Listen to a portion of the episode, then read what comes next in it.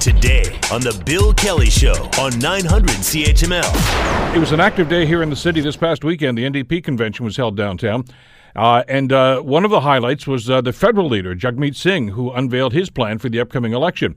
And the leader of the federal NDP, Jagmeet Singh, joins us on the Bill Kelly Show to talk about this lowering the voting age to 16. Uh, very interesting Yes. debate, very interesting discussion. Uh, I guess the first question is why 16? Why pick that number? Uh, well, uh, the reason why 16 is we're hoping to incorporate it into high school.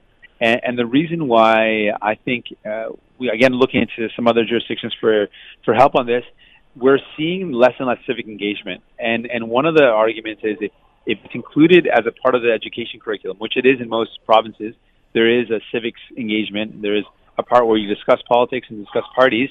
There isn't a way for them, those students to exercise that, that knowledge if we have high school students learning about the Constitution, learning about civics, learning about political system and engagement, and then they also get to vote, I think we'll see higher turnouts for voting. It's a way of shifting the culture a bit and getting people more used to voting, and it's a way to.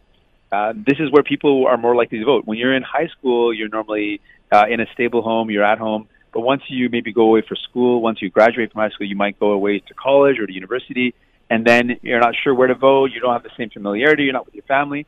So we're thinking that this would be a good way to increase voter turnout and get more young people voting. The Bill Kelly Show, weekdays from 9 to noon on 900 CHML.